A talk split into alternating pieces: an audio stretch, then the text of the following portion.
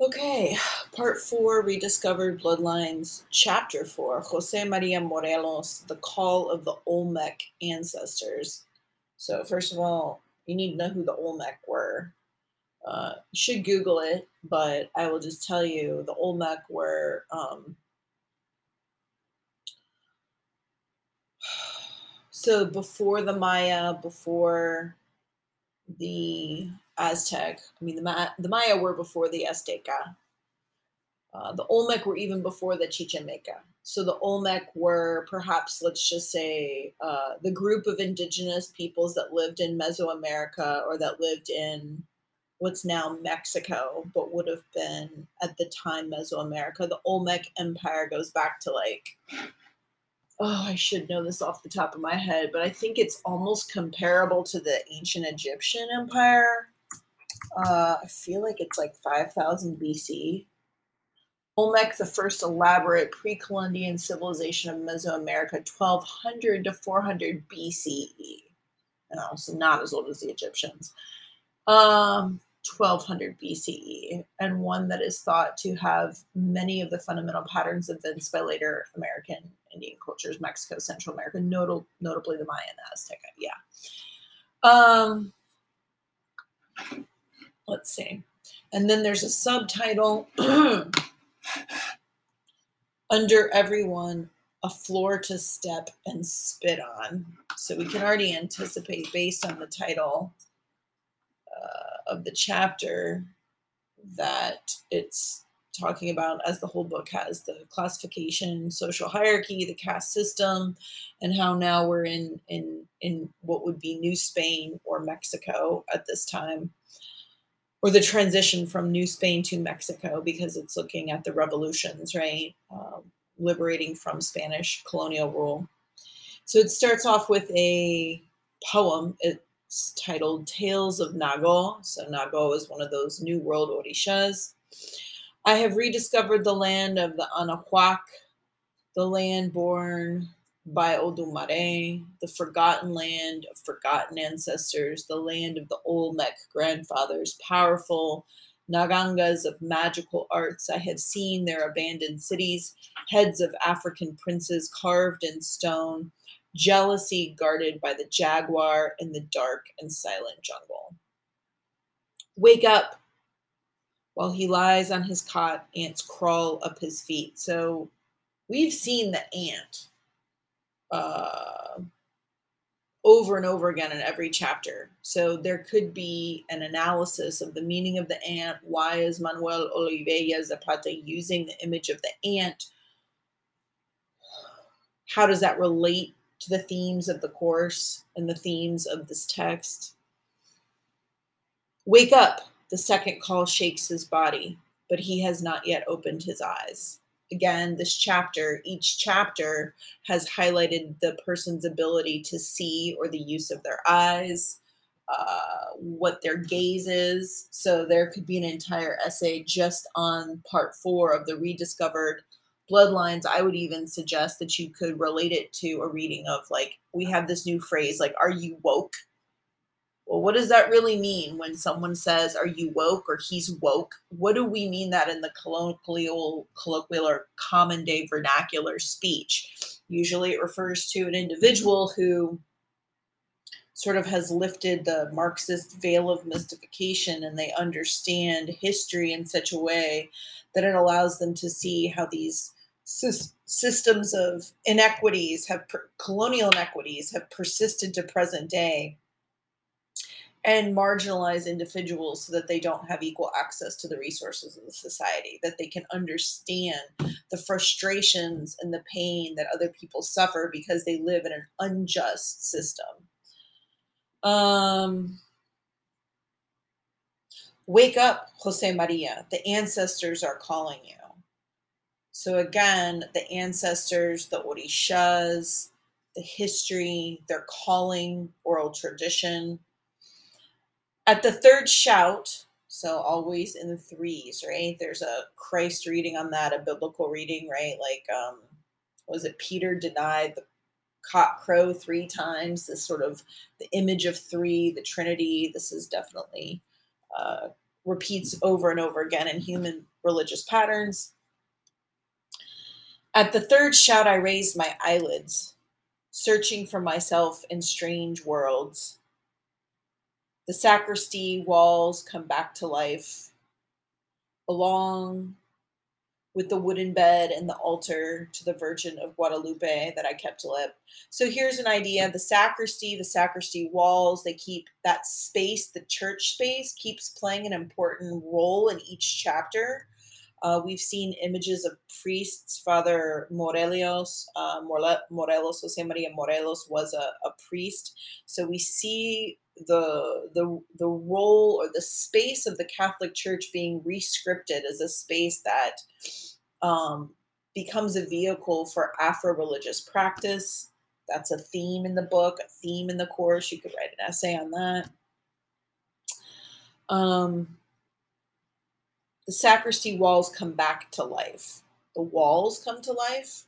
Remember, we'd seen in previous chapters where the Orishas came in through the cracks in the walls so the building itself is alive, along with the wooden bed and the altar to the Virgen de Guadalupe that I kept lit. So once again, we're going to ask who is the I. It's it's an Orisha spirit, maybe Nago, now going to inhabit the the the mount or the vehicle or the horse or the person, which is Father Morelos. Then I have the certainty that she had called me the Virgen. He got up panting, so now it's changed perspective to third person narrator. He got up panting, his chest heaving. The Virgin turned around in front of the door. Magical realism. Is she really? Is it a perception? And begins to remove her flowered tunic. The camisole fell, and I could see her black back, her plump buttocks. So now uh, the author is describing La Virgen de Guadalupe as a black woman, which she obviously was much browner. So if you haven't Googled the Virgen de Guadalupe and the story of Juan Ruiz, Wikipedia that. But other forces that he could not resist stand him up and drew him to that woman's body that had beckoned to him. I approach, so now we're switching back from third person narrator to an I. I'm assuming it's an Orisha speaking. I approach, and when I reach out to touch her with my hand, I will understand that she is a fleshless shadow, a fleeting memory, agitated sighs from another life. I am Nafwa, Shango's messenger in this land. Follow me. I will take you to the dwelling place of your elders. So the Orisha is speaking speaking to the Virgin, maybe. They walk the streets of Caracuaro. The mesquite sleep.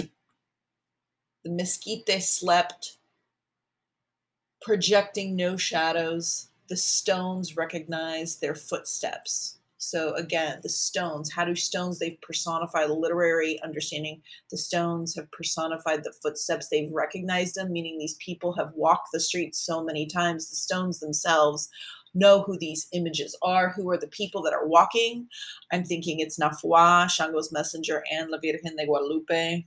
But it also sounds that she's a fleshless shadow and a fleeting memory. So maybe she's gone. Maybe it's maybe it's the main character, Father Morelos and Shango, the two of them walking down the streets. The church I had built with my hands disappears, raised by the night. They go out into the countryside where the coyotes howled, and as they passed by the cemetery, all the dead, elderly women, the children, their skinless skeletons exposed. That's good English alliteration, skinless skeletons exposed stand before the barbed wire fence that imprisoned them. So the barbed wire fence gives us a sense of the time period.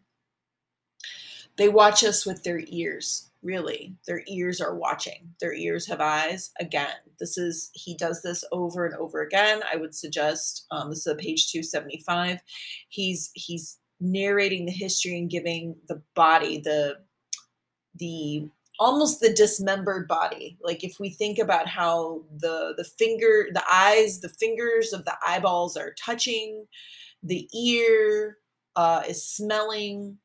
You know, it's it's it's almost dismembered. It's it's chopped up body pieces that, in order to do their their job, have to sort of be reconstituted and recomposed. Maybe this is um, a larger goal of what Manuel Zapata Olivella is trying to do with his text is saying, um, all right, we'll come back. They watch us with their ears, the echo pursuing us. He had never seen their eyes blink so much, and he felt their refulgence for a long time after they sank below ground, beyond the reach of the oldest tree roots. On all sides of the mine shafts, they found the subterranean currents with which Yemanja feeds the rivers of gold and silver, the rocks, the salt, the lost clouds. Jose Maria is not sure if he is heading toward the beginning of time or toward the bitten tale of eternal returns. Soon I get used to the aromas filtered from above by the herbal roots. Suddenly, amidst all the winds, the house of the Olmec Narangas appears. The trees, rocks, dogs barking take on new life. The old men, their skin all covered with dust, remain seated while the grandmothers, squatting, sank their feet roots into the soil. Only the youngsters show me their square teeth of corn. In the clearings, the dome of the sky enclosed the great circle of stone. Nothing separates the earthen floor from the tall clouds. Atop a mountain, distant and present, Tlaloc watched me with his enormous jaguar jaguar's face, his shoulders feathered. Before I noticed it, the fields were covered with the water and sank under an immense lagoon. Nafua guesses my astonishment. The river of births of grandmother Sosialamba never ceased to run. You will need many soldiers for your wars. From within the mud, a reborn seed, he sees rise his mother Juana, whom he buried with his own hands in Patzcuaro. Sit down, my son, and listen to the sad tale of our suffering.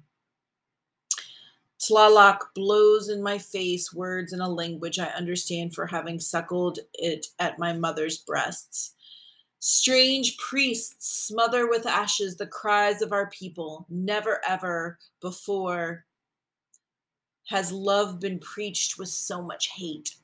They speak of peace and do not let us die of old age. They promise a paradise for the fragile and a world in flames for the rebellious.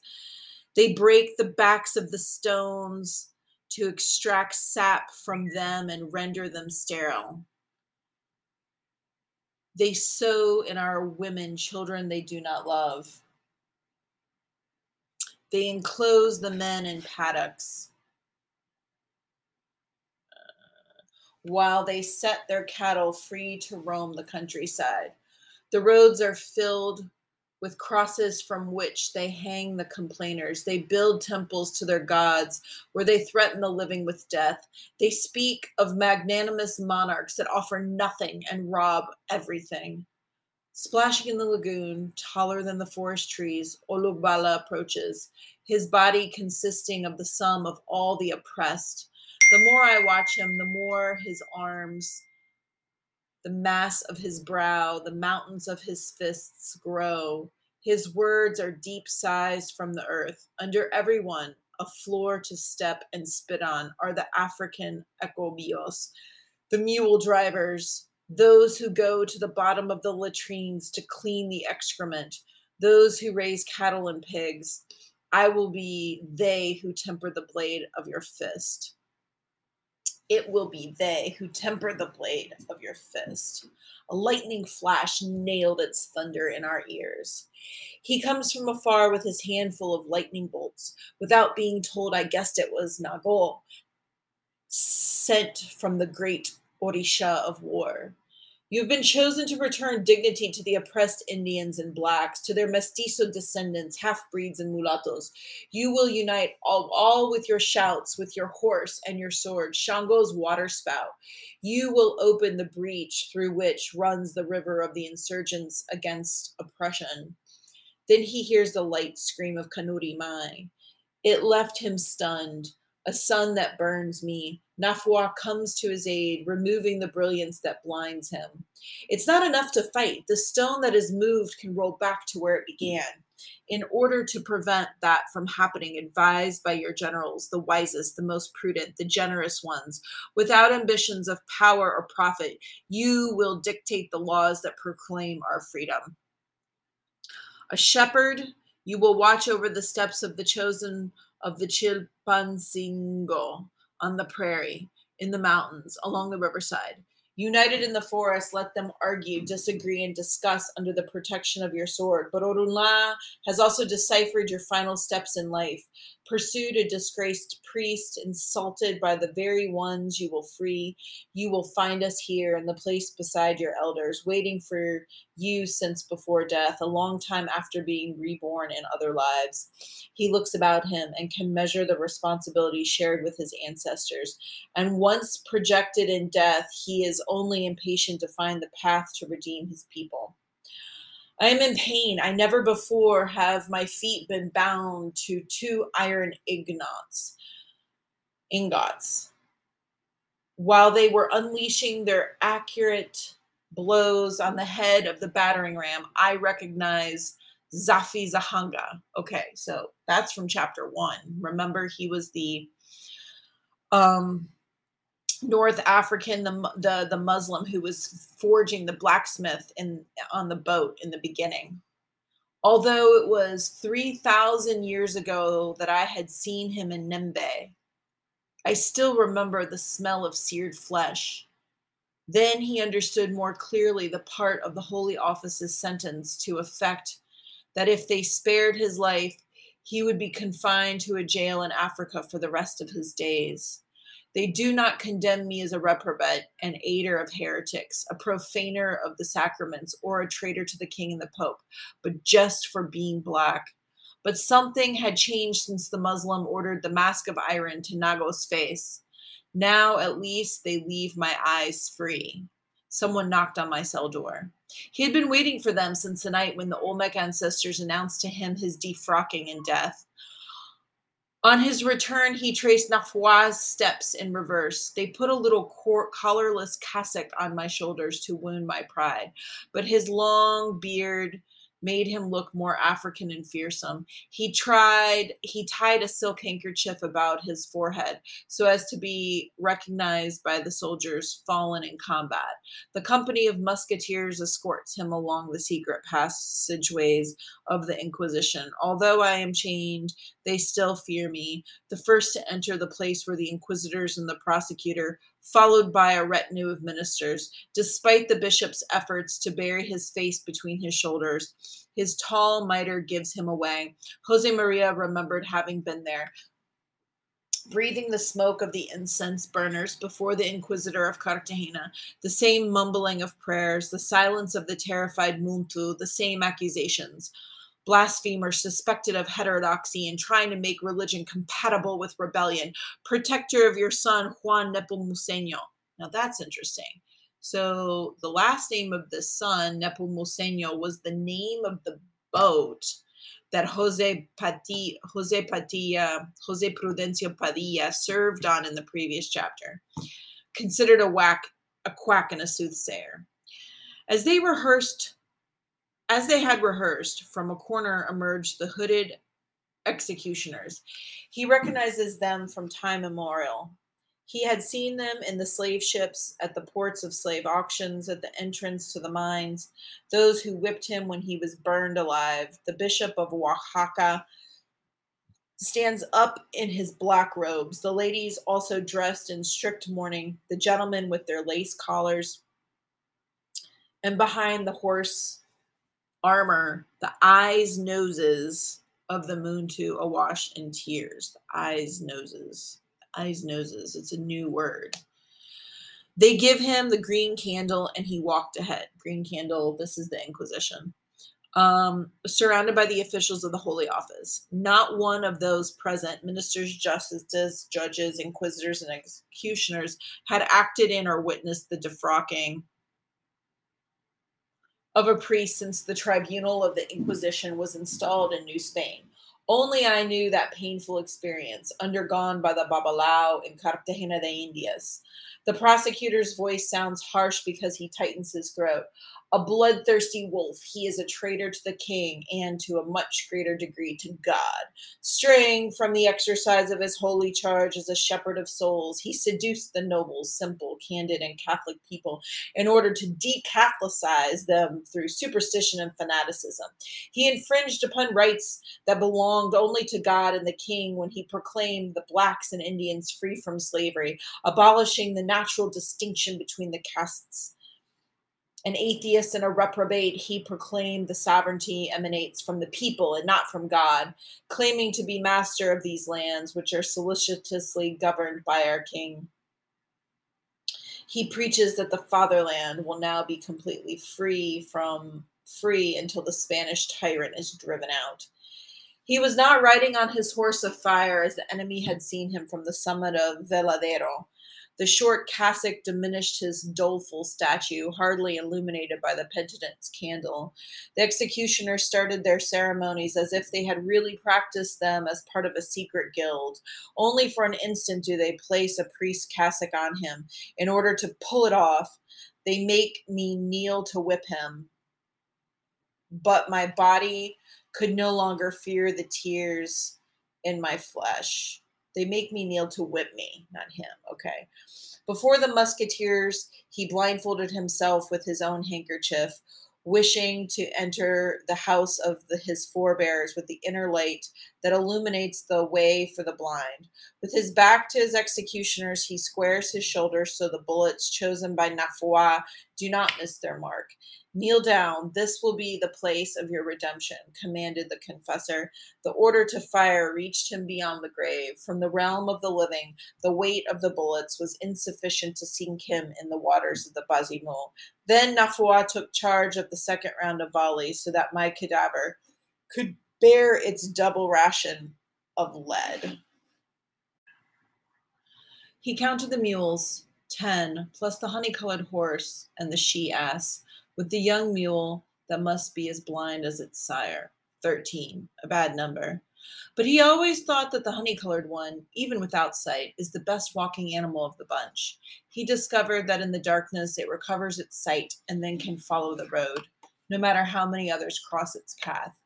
He realized it that night when, prepared to go eight leagues to visit Dominica, he saddles the beast because it was the only one not on the overseer's list. It was thundering, and the lightning flashes blinded it. But once the lightning bolt ceased, its eyes turned white again, as with bats that flutter about.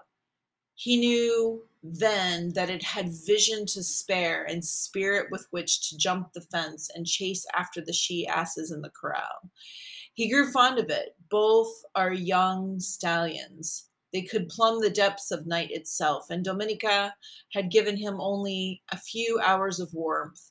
And time, the time she came to the estate with her mother, asking for a mouthful of guacamole because they were hungry after walking from Chalco, Ozumba, and Cuautla de Amilpas. And they will keep walking farther to Ometepec along the coastal road, searching for Yemanjah's waters without knowing why. They slept in the stable that afternoon, his words already dark. He told Dominica that in the ravine under an Aztec tree, he would show her the little snake he has curled up in the recess of his navel. Now the honey colored horse goes on ahead, leading the pack according to my calculations. I would arrive about four with the morning star fading over the horizon. 13, a bad number selling lame beasts to the gypsies and an impossible trick to pull off. And even worse if one tries to deceive them with a pack of mules with sore hooves and treacherous kicks, treasonous kicks, and a blind horse, even if its eyes shine to boot. The gazebo was bordered by a shady stand of trees to which the mules are drawn, as if long ago other muleteers had sold them repeatedly in the same gypsies that came there centuries before in order to deceive and to be deceived. I had no doubt of this when their slack hands began to touch the animal, to come at him from the side opposite that of the hoof with which it ordinarily kicks. They stand in front of the honey colored one, and without saying a word, tied a rag over its eyes and set it to walking. To his surprise and to that of the curious onlookers who have gathered about, the horse walks amidst trees, brickwork, brickwork, men, and carts without bumping into anything. Ah, gypsy wizards, there they where could they have learned to see things that remain hidden from the rest of humanity then he sees them all the beasts at a much lower price than had been set by the boss then he sells them all the beasts at a much lower price than had been set by the boss, who had warned him not to return with any of them. Still and all on the way back, the money in his saddle, saddlebags, his knife alert, when he was most frightened that a band of thieves might waylay him, a sense behind him, a question of fear, which seeks company when he is alone, the trotting of the honey colored horse, tracing my footsteps. Mules are mysterious animals. Never does the fire of desire burn their blood. Half male, half female, half ass, half mare. They are born pricked in folly, prickled in folly. They prick up their ears to catch screams that come from beyond the grave.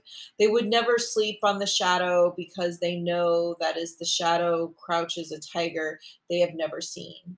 Surely, underneath their skin, which is not connected to a single bone, a snake of fire does not give them even a moment's peace. They were most devilish as concerns footprints. They heard, they smell, they will sense all the steps they have walked on the road, rain, the dead, dust from other lives. Oh, the wind is serious here. Mm. Ashes from fires not yet extinguished from the beginning of time.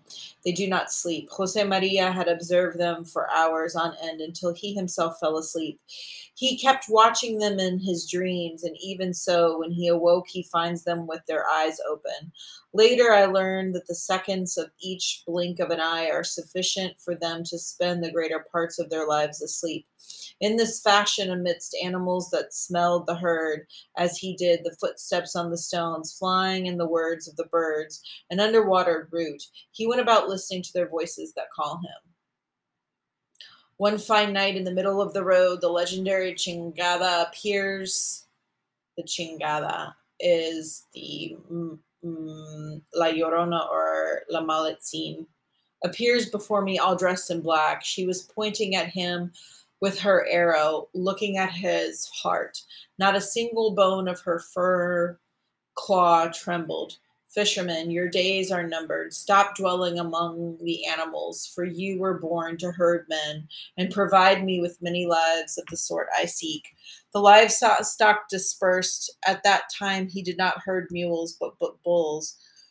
For by this 25th year, there is no animal he could not tame. We slept in a valley between two ravines, very convenient for shelter and drinking water. The smell of death frightened him for it is well known that even the animals fear her. The oxen wandered off, the horse set loose, went in search of yearling calves, and in the distance I can hear its neighing.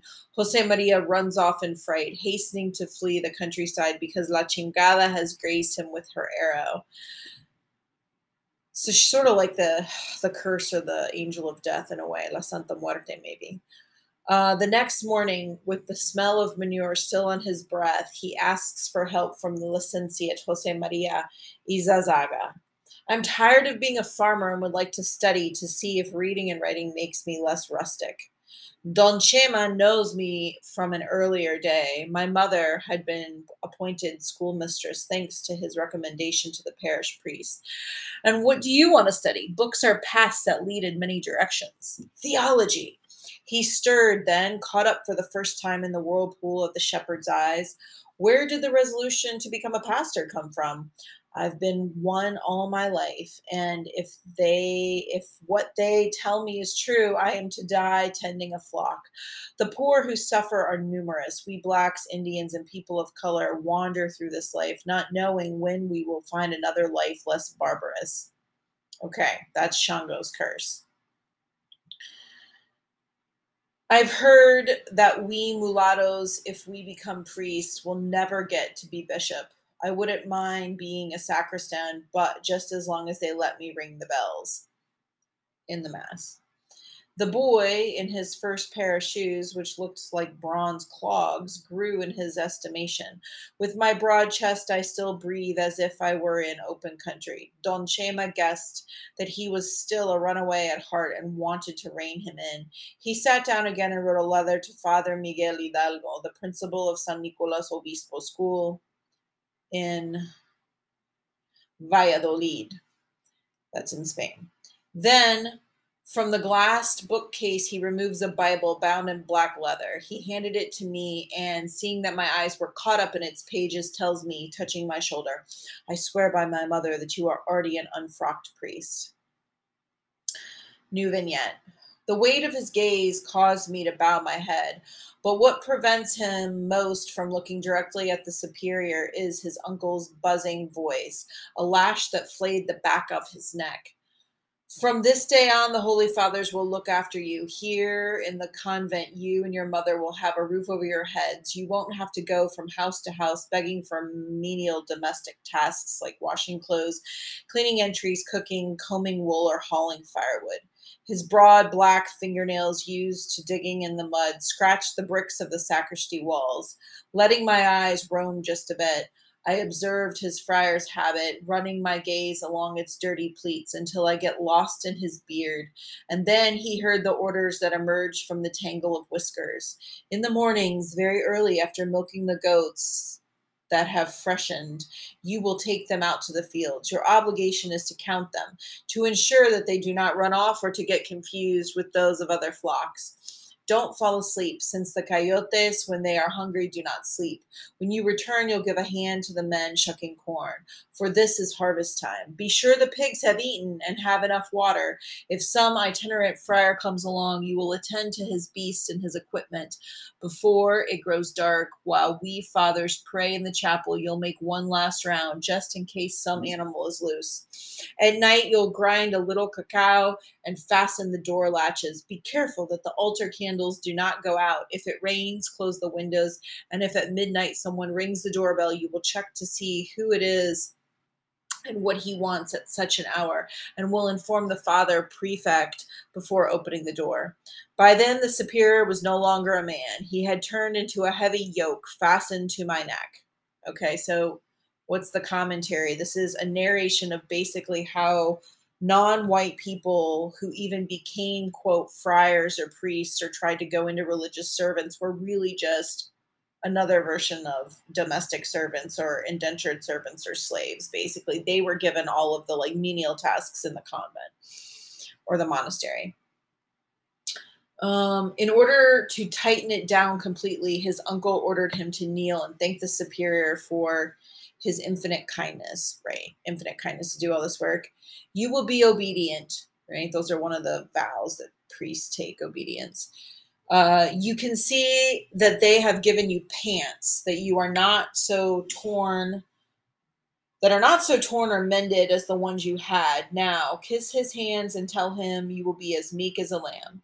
My mother, the only mirror in which I could see myself, remained standing, silent at the entrance. The nuns had taught her to read, and they assure her that with time, if she remains faithful to the good shelter of the Augustines, they could even find her a job as a school teacher for mestizos.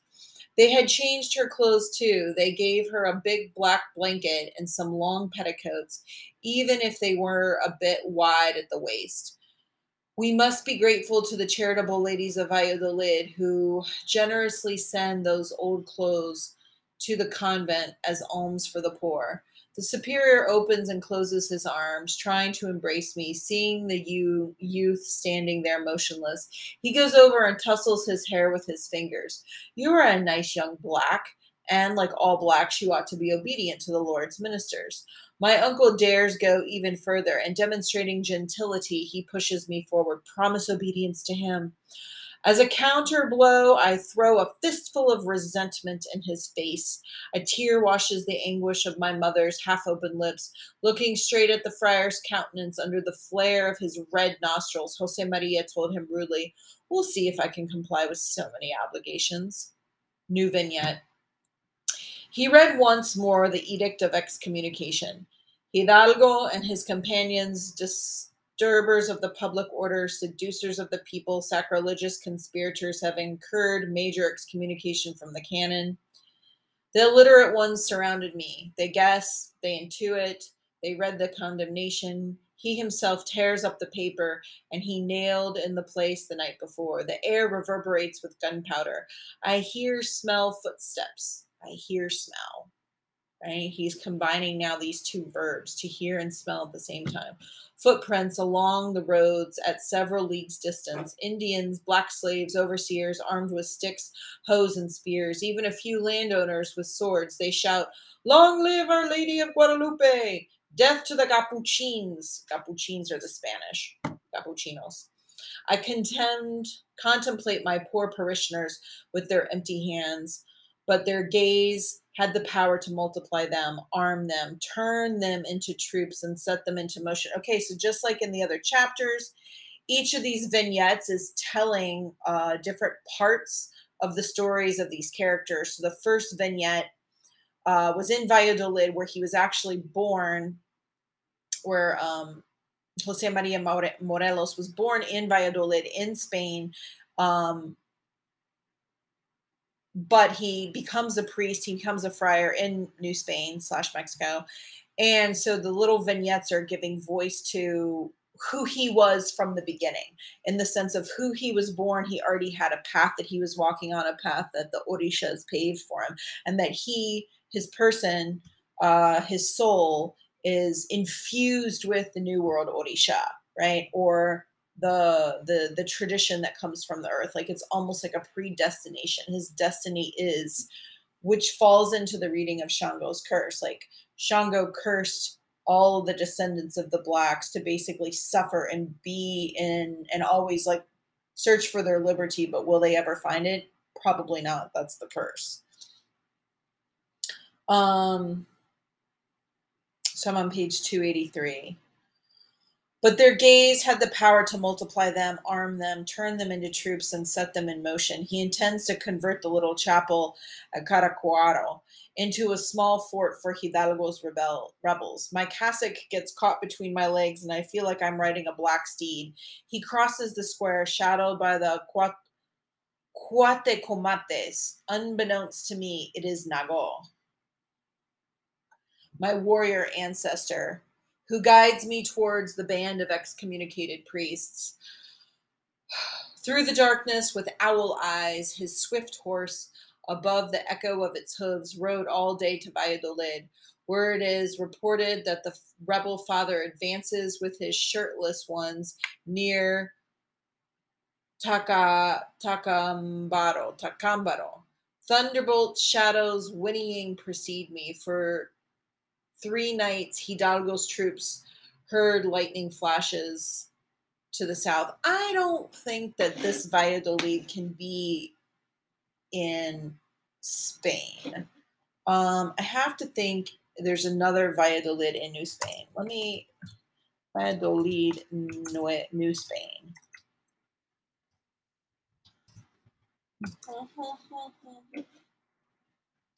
But yeah, west of Mexico City, the settlement of Valladolid. Now it's Michoacan. Oh, that would have been helpful if I were to know that. New Spain. No, no, no, no, no. Yep. Yep. Yeah, so it's Michoacan. Let's do Command F.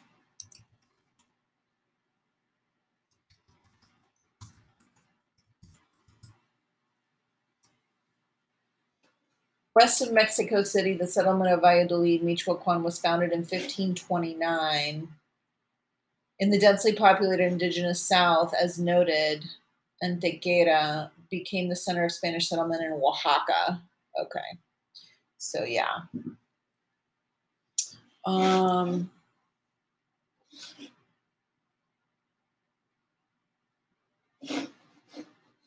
mm, mm, mm, so Michoacan, rode all day to Valladolid, which is Michoacan, just west of Mexico City, where it is reported that the rebel father advances with his shirtless ones near Tacámbaro. Thunderbolts, shadows, winning of the horse, precede me. For three nights, Hidalgo's troops heard lightning flashes to the south, right? The lightning is another symbol of Shango.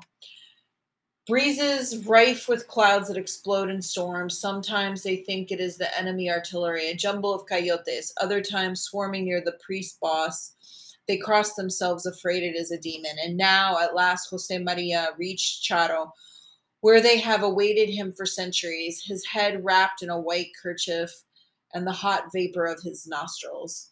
He says he is the priest from Caracuraro, a disciple of yours when you were rector of the school of San Nicolas Obispo in Valladolid. It is now, it is a matter of urgency, and he wants to see you right now. Give him water and let him rest. There is no rush. He is the succor that the Virgin sends me. So now this is in italics, and it appears to be some kind of song, maybe. Our Ecobios disembark naked from the slave ships in Veracruz. They begin the long journey. Just one moans, his chains clanking. Upon joining the droves of Indians in the mine of Irapuato, Quetaro, and Aguascalientes, a hundred years, two hundred, three centuries underground, lighting their way with their fingertips they were soil and they nourished themselves with mud, excavating the sparkling vein of silver. And when they came out into the sun 100 years, 200, 300 years later, their skin is dirty, their bones spongy. Then they finally do not differentiate themselves. The mine shaft blackens them all like children of the night, dark Indians and blacks, because the Muntu are one, even though we may be born into separate litters white Hidalgo, black Jose Maria, black troops, white the night, the unite that unites them. The priest from Dolores has green eyes, Yemanjah's waters. They were not to be seen up close. His ears, pupils, so eyes, ears, ears, pupils, were filled with skinned Indians, unburied mestizos, fugitive blacks, a hard and thin man. The mountain of his shoulders was a long way from his feet, but from his heels to his blond locks ran a single stone stairway, along which rose the screams of mothers looking for their beaten sons. Sleeping under the same tree, covered by the same night, the two generals arose from the slumber, and far from the colonels, lieutenants, and consorts shook their hands. Their bond unites the poor, cowboys, rustic cow- countrymen, mestizos and mulattoes, Indians and blacks. When their soldiers discovered them, they were already saying farewell. The priest Hidalgo took the trappings of death towards Gilahuaca, Jitlahuaca, Jitlathuaca, Toluca, and Aculco. And I, newly reborn that morning, my first, my fist armed by Shango, hastened to round up his men and horses scattered amidst the mountains, the plains, and along the coast. And nonetheless, both of them know that they would no longer go alone. The musket shot would nail us to the same wall. New vignette.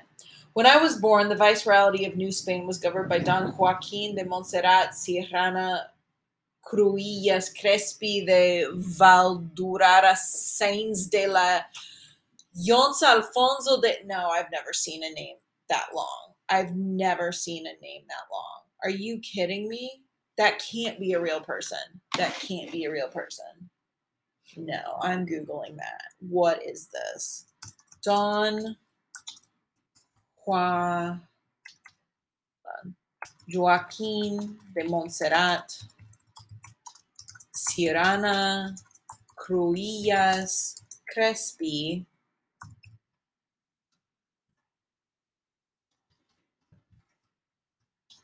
de Val Valdaura Sands de la Llosa Alf No, there's no way this is a real person. no me digas.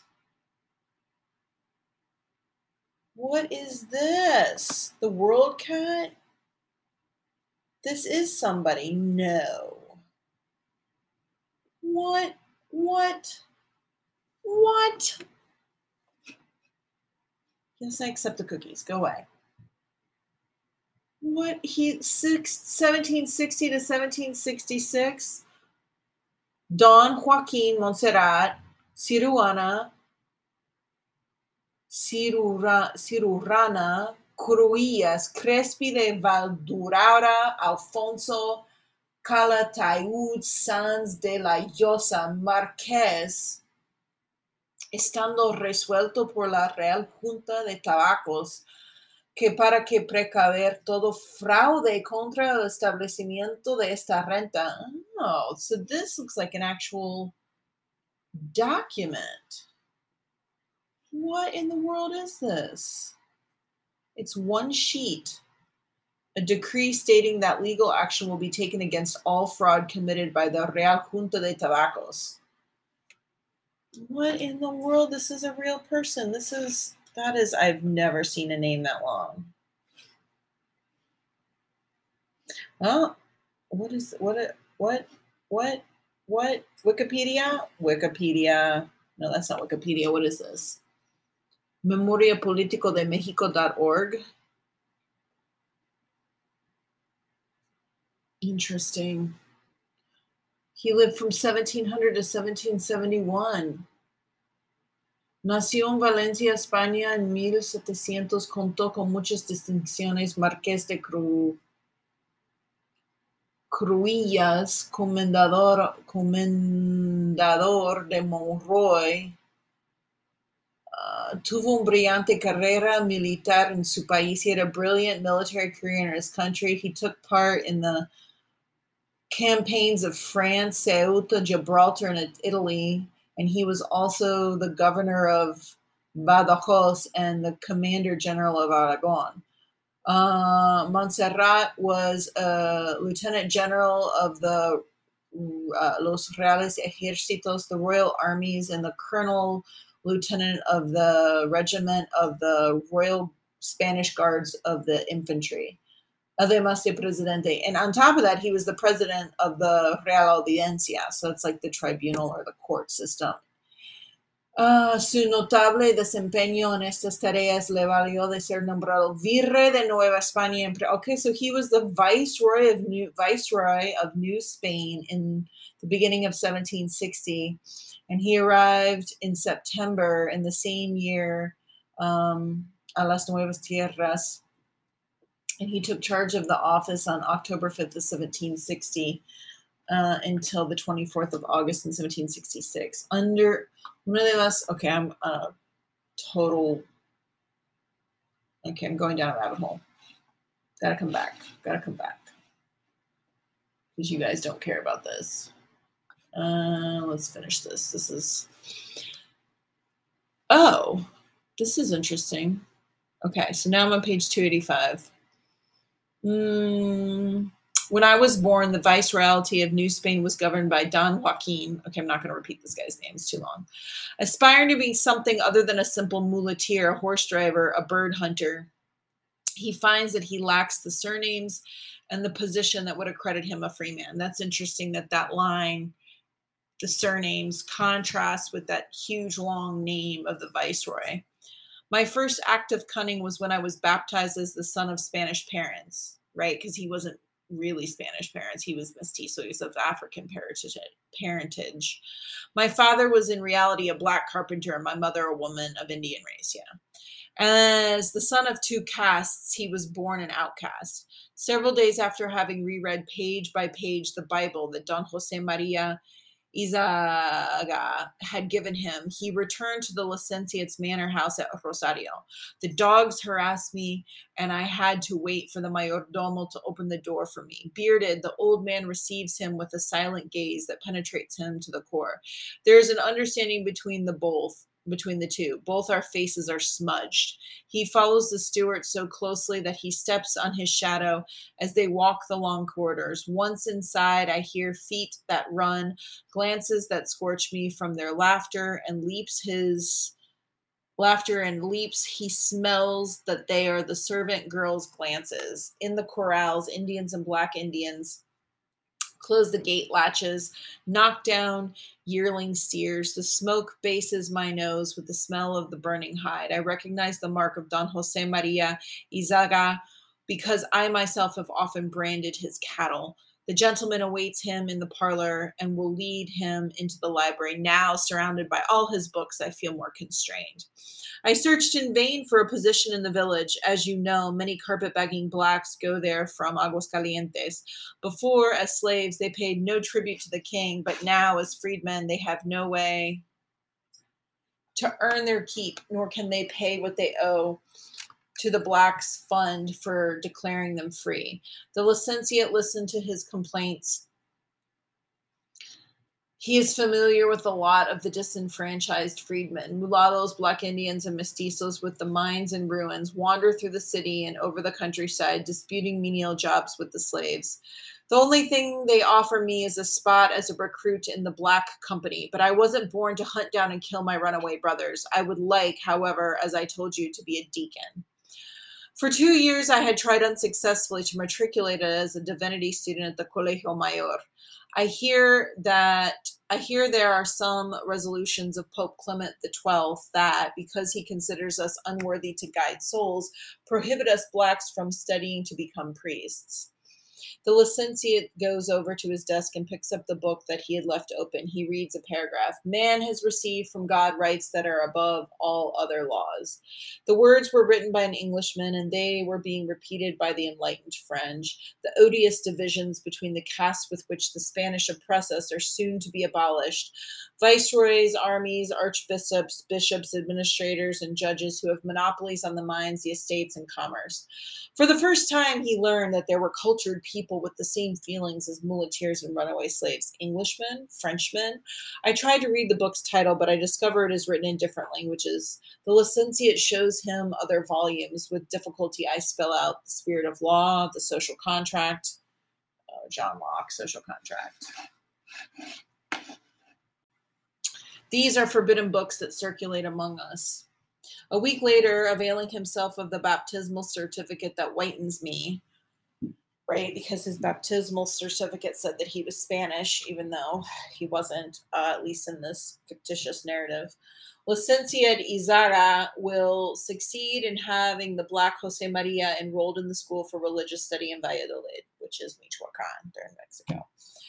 They accuse you of increasing the collection of tithes for obedience and assessment.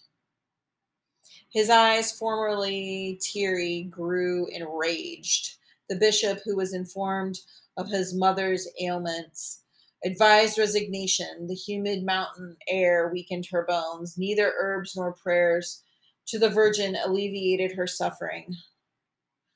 One morning I went begging among the village, needy in order to take her to Pátzcuaro, where the doctors hope she will recover from the fever. The parish of Churumuco and La Huacana, nestled in the mountains, was all the secretary of the mitre could afford him. I have just been approved as a deacon with the authority to say Mass, but I lack the influence and contacts necessary to obtain a better appointment. Since assuming his priesthood, he is apt to spend more time in the huts of the poor than inside the church. There was still an abundance of people afflicted by the last epidemic of the fever, and he gives consolation and massages to the living or before dawn in the rain. I helped dig graves for the dead. He is still very young and was surprised when they repay him with ingratitude. The accusations that reached the bishop's ears infuriated me. These are falsehoods of people who were scolded because they do not comply with doctrine and they ignore their obligations to the church. I have done nothing but instruct them and give them fraternal advice, subjecting them to the yoke of Christ with love and patience. The admonition does not diminish his zeal towards the slanderers, and more through vigorous examples than by preaching. He unites with them in combating the discouragement and inclemency of the mountain. First, I want to build a church that shows to God and the Virgen de Guadalupe our gratitude for blessings received. He convoked rich and poor alike. At dawn, when the lazy are still asleep, he excavated the holes for the footings of the larger church. I swing my pick with such fork that the blows make more noise than the future bells of the tower. The walls rise and his cassock grows dirty from his climbing on the scaffolding with buckets of mortar bricks and sacks of sand on his shoulders. Just when I was feeling slightly more worthy of the Lord, envy shows me that the flagellations alone are not enough to get one to heaven. You live in public cohabitation with the Indian woman, Brígida Almonte. You have already sired in her four children, the oldest of which it would appear you yourself baptized with the name Juan Nepomuceno. If before he dared raise his eyes and show his indignation, now he drags his gaze amidst the bishop's slippers. I barely manage to mutter a timid stutter that contrasts with my manly nature. The flesh is weak. New vignette.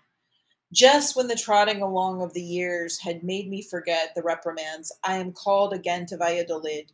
The bishop has divested himself of his embroidered garments in order to appear before him in the poor remnants of the tattered cassock. Many are those who have come to complain of the bad example you set for your flock with the growing ostentation of your wealth. From his first words, I knew the quarter from which the devil was stalking me. When his revenues grew, alms from the poor and not very generous donations of the rich, he was able to buy a house in Valladolid, necessitated by the visits he pays to Brígida Almonte. Later, when the family grew, he added on another floor, much to the outrage of the wealthy caste. It must be apparent to your reverence that the gentlemen of lineage look askance at the holy church's granting a priest's frock to a black like me, born in a humble doorway in the city. The bishop feels as though ants were crawling on his his neck. My resentful words remind him of the pagan cults we blacks have to the Virgen de Guadalupe. I am told that your son, Juan Nepomuceno, claims to be enlightened by the Virgin. That is a slander advanced by those who fear an Indian uprising. Mestizos and blacks used to see the Virgin barefoot, her feet riddled with thorns among the roads. I sit down among the poor and eat roast ears of corn. Mule drivers, peones, on the cattle ranches, and even blacks who have run away from the mines come in pilgrimage to bring her wild flowers and figurines they carve adorned with grains of silver. I imagine you have been attentive to your prayers. I suspect that the interrogation finishes in our other waters. The young parish priests scatter in the little village churches are fomenting disconnect among the parishioners with the abuses of the king's administrators and the high clergy, all of whom are backed by judges and generals. The Indians know that the Virgen is their own Quetzalcoatl. Okay, so you now need to know who Quetzalcoatl is. which is super complicated well, okay. So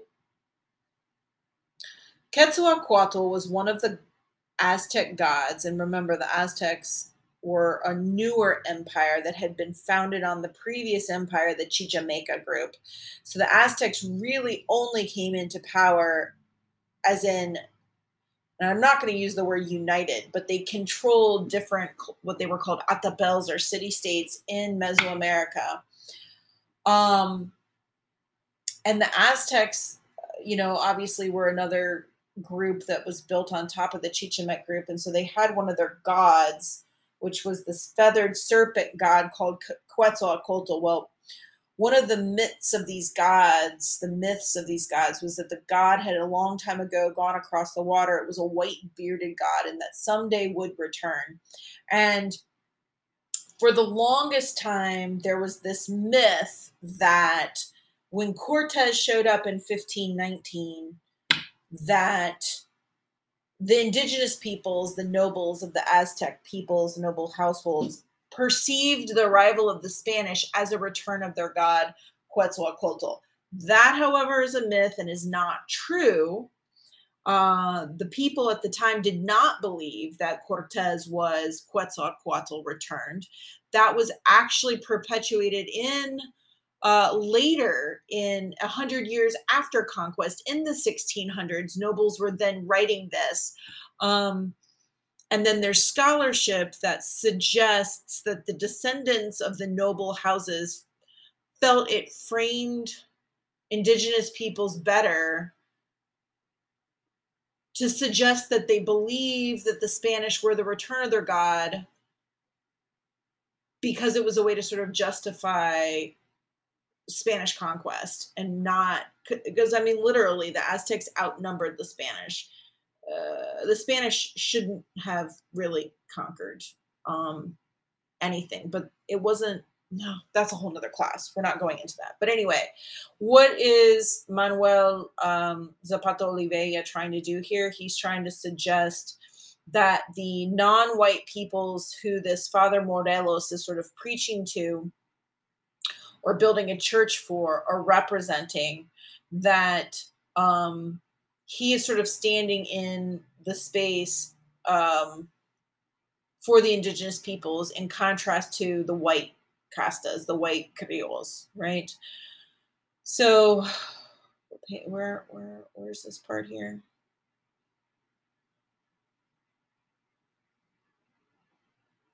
I don't remember reading that part. Where am I?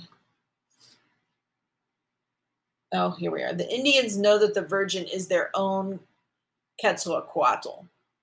So I would not use Quetzalcoatl here. I would have used Tonantzin. Tonantzin was the the the indigenous fertility goddess, the woman goddess, and the Virgen de Guadalupe is often reimagined as Tonantzin. I don't know why the author here is choosing Quetzalcoatl, but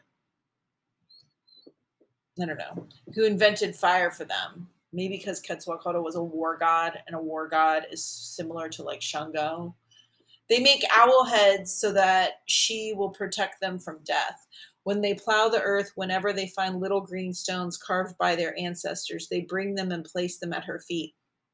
They call her Frog, Mother Earth, Jaguar, Night, God of the Night. When Tlaloc denies them rain, they would come to the Virgin with their pleas. But what do they ask her for? insisted the bishop. I mediate. I was afraid he would take my priesthood from me. The blackish, blacks assure me that the virgin is dark skinned. She chatted quite a lot. She speaks with them and sows rebellion amongst them against the landholders. They ask her for cures for the ill and protection of their animals. But I know that the people, tired of so much pleading, are leaving the churches behind. In the old land of Yucatan, the Indian Jacinto Canek is arming the unappeased with sticks and is urging them to rise up against the provincial guards. Still, 30 years later, their members that had been severed by the order of the viceroy were still not reattached. And they tell me that in the attack of the Owl Ombingo de Granaditas, his bloody head was seen among the shirtless of the Hidalgo. New vignette, page 289. Ever since they first sniffed the captain general, the dog pack outside the convent has been excited. Not finding his shadow, they bark and head down the road to Indarapeo to what, wait for him. Illuminated by fear, the Father Superior also heard armed parishioners who scarcely gallop in his mind. I arrived with my cassock soaked, and even though not a single drop of rain had fallen that night, wagging their tails, accustomed again to my gait, the dogs saw me enter and follow me in silence. He was returning to the Augustinians' ranch to discover his infancy. He lit a candle to the dark skinned virgin, the black one, the companion of my first wails in the doorways, alone, surrounded by goats. He asks her forgiveness for the time he protested at being expelled from school and beaten in the briar patch. It was not until later in the, the school of Valladolid that Father Hidalgo convinced me that the Virgin does not abide injustices. At Alhóndiga de Granaditas, she managed, in, she grew enraged at the Capuchines who hid the grains. Hidalgo's standard bearer, she continued through Atontoncillo, Tontonilco and San Miguel de Grande on the way to Chamacuero, Cuero, near Celaya, Salamanca, and Irapuato. By that time, the dust from the sandals had returned her darker than ever. She is at my side when my mother, withered from her ailments, was dying in Pátzcuaro. She remove he removes his boots so as not to awaken the fathers with the noise of his spurs. He opened walls and closed doors, going directly to the convent's little chapel. Chapel. It does not strike me as a strange it does not strike me as strange to find my mother kneeling before the canvas of the Virgin that she herself wove with the unraveled rags of the night. Unraveled rags of the night. When I left, knowing that I would never again return to these parts, the dogs stopped following me. In Valladolid, I look up at the preceptor of the mitre, my superior, but no priest is in his parish during these days of excommunication. He stops only long enough to request in writing that he be appointed substitute deacon and then heads with violent speed to roam the lands of the south it is not yet dawn when I return to my parish of Caracuaro, and without dismounting, I head to the house of the blacksmith, urging him to make 25 lances at once. He keeps knocking on the doors of those who he knows to possess guns and advises them to keep them loaded. They are the Vicentes, the Gregorios, the Felixes, the Chemas, the Lucios, the Benditos, the Marcelianos, the Lucases, the Teodoros, the Roman de los Santos, and the Melchor de los Reyes, all roused by me from a night's sleep, since since the days of the colony, they had suffered in silence. They die alone, whipped on the farms, ground to dust, slime of the mines. The prophecy of the Olmec ancestors converts him, without his knowing it, into Shango's general in my fist, accustomed to the hoe, Quetzalcoatl placed the sword of fire, and on my tongue magic words to invoke the Muntu. He said, Weapons, and guns appear in his Ecobios hands. I asked for horses, and behind me galloped armies. All right, this is part four, chapter four, and hopefully, this is the last section of this chapter. It starts on um, says page number 290, Shango's General. Sosialamba on the behest of Water Mother Yemanja. So Sosialamba would be the like New World Orisha linked to uh, Yemanja, Old World Orisha. Gave birth to them in lagoons, rivers, and seas. In his four campaigns from Uruapan to the summit of Orizaba, the South Sea of the Gulf of Mexico joining arms and fists, Olubala shaped his army of Indians, blacks, and whites. Its only head, the mountainous brow of my General Morelos. So its only head, the head of the Orisha, is now General Morelos, the priest, right? Once he is already on the road, Nago, under orders from Shango, appoints his most faithful generals. For the past three years, we have had a new priest as Coronel, Mariano Matamoros. Thin, small, and morose, he bore a white face spattered with smallpox scars. That is how we knew he was sent by Kanuri Mai. Only a few hours after he joined the ranks, we seized our army, has acquired its most brilliant sword. Another is called Tata Gildo and is blonder than a newborn termite. Okay, again, a termite and ant animal here. With his pistol raised and his first insurgent cannon tied to his horse's tail, the ecobios of his battalion take his name as a rallying cry. Galeana, Galeana, naked with their black skin at night, they can be detected only by the blade of their machetes. After settling all his debts, Valeriano Trujano along with his son and 17 rebels, joins forces with him. A muleteer is a little child. He was taught by Nafua to unscramble the thorniest roots. He could trace the scent of an enemy even under the cover of night, and he can guess in advance a traitor's final moves. When my general roamed most blindly amongst the mountains of Chichihualco, the Virgen de Guadalupe lights his darkness with the thousand eyes of the brave. Father, son, and brother kept watch over our army's four flanks. A mulatto and a black Indian at the same time. I have African fever in my eyes and an Indian shadow in my soul. A wizard, I destroy the enemy with my gaze before reaching him with bullets. Vincent Warrior is my name because in war, I have always been protected by Quetzalcoatl and Shango. But Chema Morelos' staff included more officers recruited from among the common folk. Valdovinos in Cahuayuntla, Martinez crossed paths with him in Zacatecas. In Petalan, he again ran into his old friend and protector Izazaga. The Avilas and the Ayalas joined up with him in El Veladero. Base placed one behind the other, you couldn't count them. And in the rear guard, the women tamped down the gunpowder to the rhythm of their song. For a corporal, I will give two reales. For a sergeant, a doubloon. For my general Morelos, I give my heart and soul.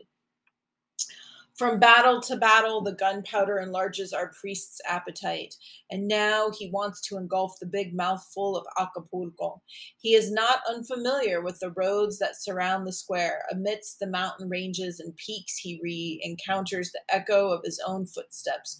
When, as a young man, he passed through here, drive animals to the port.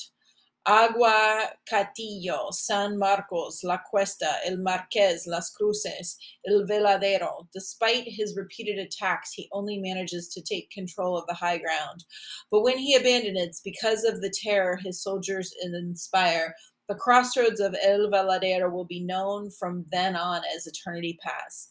He will be consumed by chills and fever at Tecpan, where he heard the news about the defeat and imprisonment of his leader Hidalgo. Tomorrow we march on Mexico City. In climbing the high passes, he will confirm that the sun distances the peaks that the witches had brought near or night with the false lightning of their whistles. At times, a mule would lose its way, and frightened, they hear its hooves trotting in the silence of the abyss. Man and beast alike grasp the chain of their shouts, the Indians from the plains begin to fear the highland tribes that hurled words at them in strange tongues.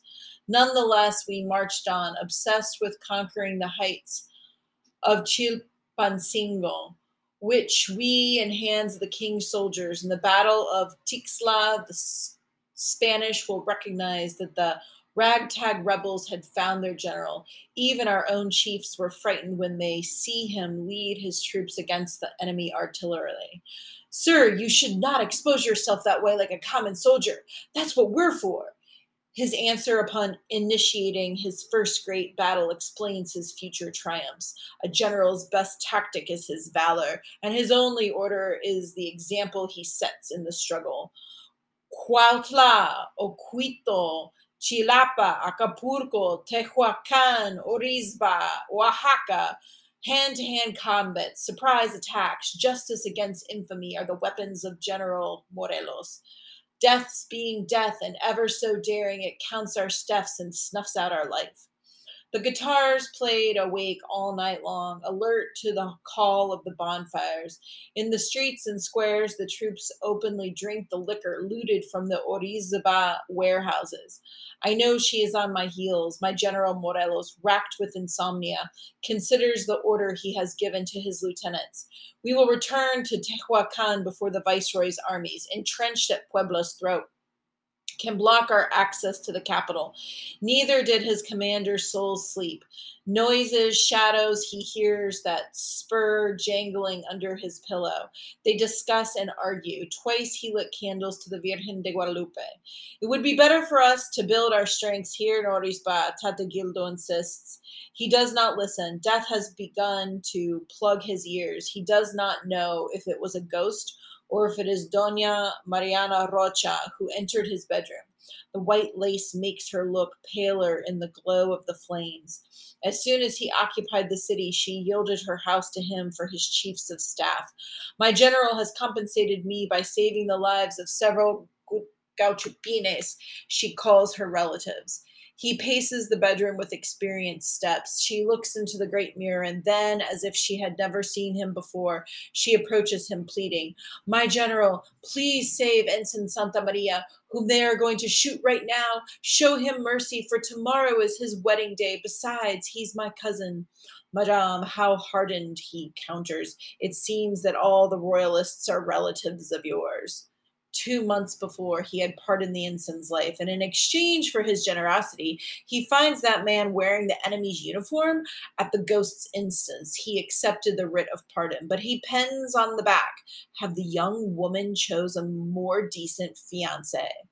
Dona Marina's face fell, her eyes glazed over, her sunken nose Beyond a doubt, she is death herself. A warrior, she takes out one of her arrows and slowly drew the string of her bow, pointing it at his heart. Shoot if you want to, you can't hurt me. I have been ordered to protect the Patriots' Convention until they elaborate the Apatzingan Constitution. The rattle of her laughter was scandalously jubilant. Showing the points of her teeth, she replies mockingly, If you prefer, I can eat you one bite at a time. Frightened, he notices that she already had taken a few bites out of his body. She wrestled from him the courage of Francisco Ayala and Tempila. Now his corpse and those of his two children hang in the doorway. Tomorrow she will tear off a soldier soul shoulder when they shoot Don Val- Valeriano Trujano at Rancho de la Virgen. And before this night is over, I will suffer my first defeat on the hills of Valladolid. But he does not submit and will write to the Constitution Convention. There is still a piece of Morelos and God intact. To cure him of his arrogance, La Chingada brought Father Mariano Matamoros from Valladolid, where the royalists had shot him. Dressing him his wounds, he lay down in the bed that my general has not occupied all night. Those cowards shot you in the back. Can you tell me, Mariano, if death is painful? Bleeding, he answers. No, my general, death does not hurt. What hurts is when you are defeated and bound in chains, your own people betraying you and spitting in your face.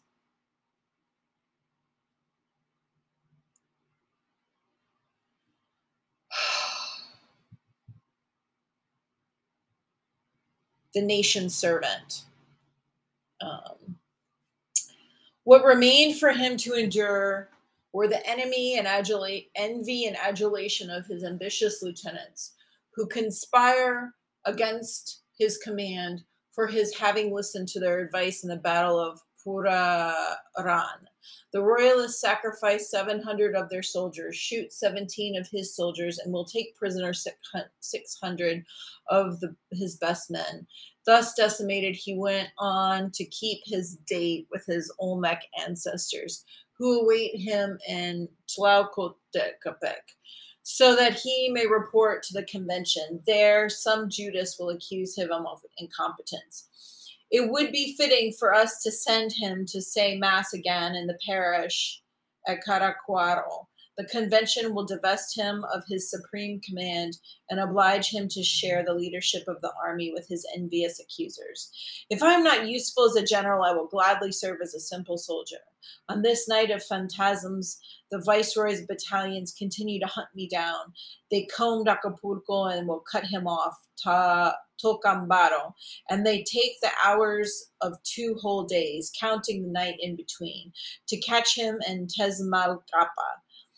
Of my populous army, only 150 Indians, mestizos, and blacks are left. The remainder of the troop, without the presence of its chief, was just another cadaver in search of a grave. The living and dead filled Dona Mariana Rocha's bedroom. They sat on the bed, lie on the floor, all under the protection of his sword. He knows he has a few short days left as custodian of the constitutionalists at Apatzingan. The government is not empowered for the privilege of interests of any particular family, person, or class of persons, but for the protection and safety of every citizen. At the entrance, the fair Tata Gildo keeps watch after the royalists cut off his head in Coyuca. Upon recognizing him, he exclaimed in grief, Both my arms are gone, now I am no one. You are wrong, father, replied the dead man. I continue to help you with my shadow under the aegis of Nago. He will still have to confront my vagaries. The Indians themselves hide his boats at Atenango to prevent him from crossing the river. Tonight in Orizaba, he will travel roads traced by Nafua long before his victories, long after the royalists besiege him at Tezmalaca. Only the dead and the moribund surround him. Flee, he shouted to the conventioneers. harassing the beasts loaded with the papers of the Constitution he held out. Every passing minute is another step in the flight of the convention. Notified of the danger, Don Nicolas Bravo arrives, riding a whirlwind of hoofbeats. I come to die at your side. You must retreat, I answer. His duty is to die defending the convention. Never mind if I perish. The powder flash of his eyes foreclosed any attempt at disobedience. Nago will hide him in a cloud of gunpowder until he is out of ammunition. Then he dismounted from his horse and, slapping it on the haunches, he sent it on its way toward the mountains they had traveled together. Alone, vexed by the swarm of bullets, I dragged myself amidst rocks and underbush. The king's henchmen stop firing. They prefer to take him alive as a prisoner in order to qualify for the promised bounty. And to embitter me more, the ghost of Dona Marina Rocha designates a traitor to turn him over alive to the tribunal of the Inquisition. On the eve of the inauguration of the convention, he prayed in the chapel of Chilpancingo. He awaits the appearance of the mulatto virgin. Pleading, he invokes her Guadalupe Virgen, holiest Maria, enlighten me. It was a damp wind. In the doorway, his horse whinnies. He was hearing other voices, the distant lowing of the cows, the tapers slowly illuminated his solitude.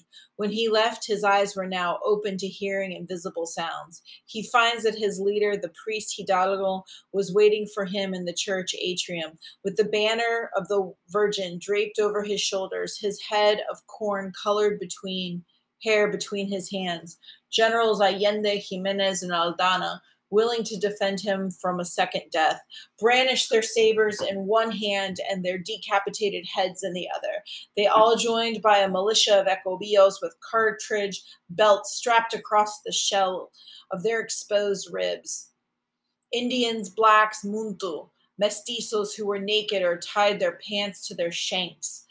The ones from Tontonilco covered their skeletons with short skirts and are armed with slingshots made of ilchte. Without unrolling the parchment, my general Jose Maria can read what Father Hidalgo handed him. As it is counter uh, to the demands of nature to sell human beings, let the laws of slavery be abolished. They heard corn flutes, the sounds of fists pounding, thousands of rootless shadows, Juan Hernan Cortez's slave, the other Juan, the first black man to sow wheat in these lands, the fugitive Zapotecas, harbingers in rebelling against their masters, but those from Pachuca, Zongolica,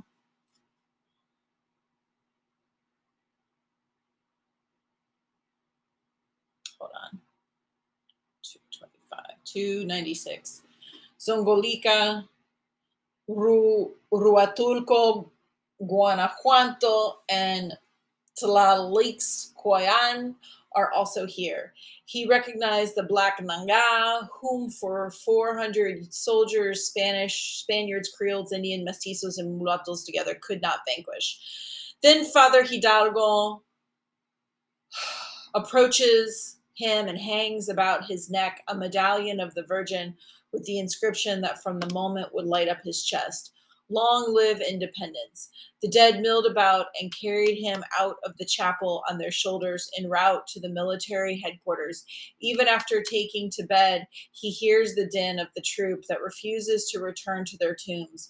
He understands that they will not leave until he articulates the Declaration of Freedom and Independence. Urgently burning with fever, he sends for Don Andres Quintana Roo.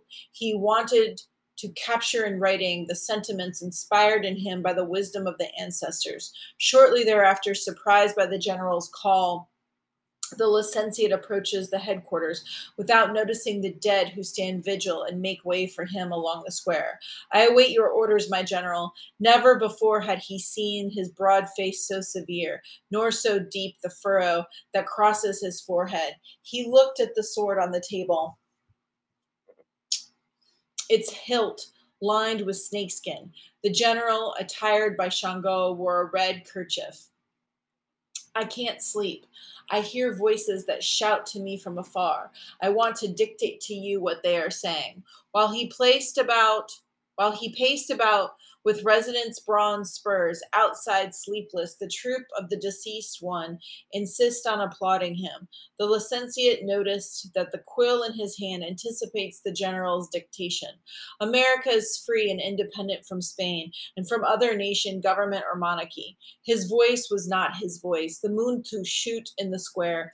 The people owe allegiance to no individual, only to the nation and its sovereignty. Hastily, Don Andres moistened his quill. Let slavery and racial discrimination be prescribed forever, leaving all persons equal. Only virtue and vice will distinguish one American from another. The licentiate began to grow thin. Unfastened, he dissolves in time. Before the ink even dries, it's turned indelible. Those estates whose arable lands exceed two lings should be distributed in order to facilitate cultivation and enhance the fair sharing of property. For the happiness of the people and every citizen consists in the enjoyment of equality, safety, property, and freedom. The general no longer fits in the narrow room. His arms protrude out the window. He grows so much that the licentiate must raise his eyes to the ceiling in order to see his face. Now he too hears them shouting outside. Don Jose Maria Morelos, Generalissimo of America. When the general takes the floor again, the licentiate gets lost at the frontier of dreams and reality. He could not manage to discern if Morelos is a composite of dead men or only one man full of conviction, a worldly sum. Sovereignty emanates directly from the people.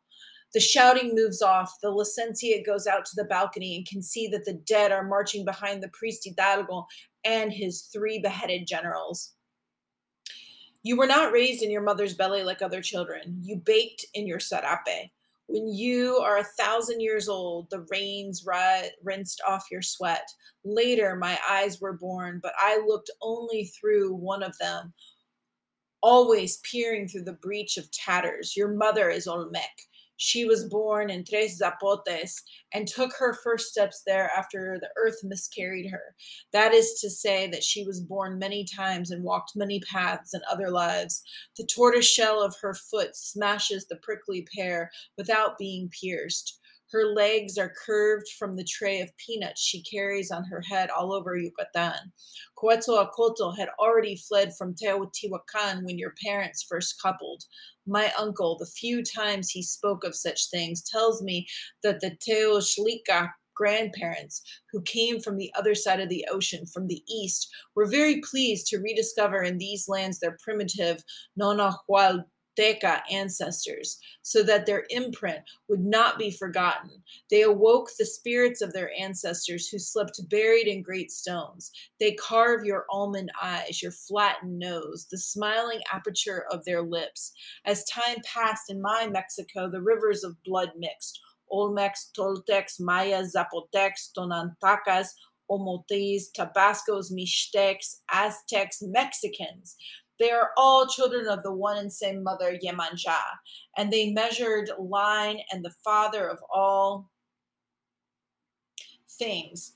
They opened furrows and will turn the land into Tlaloc's concubine until the day the white wolf arrived.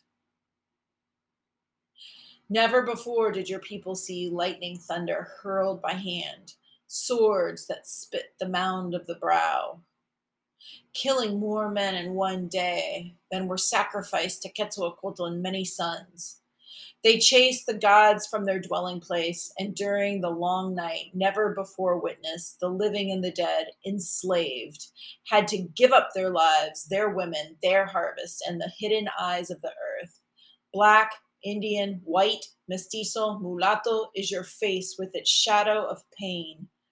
That face was stained by the soot of kitchens nights in the wilderness, the affliction of tears, your panting breeze, a double anguish, the same anger in your two eyes, five screams in every fist.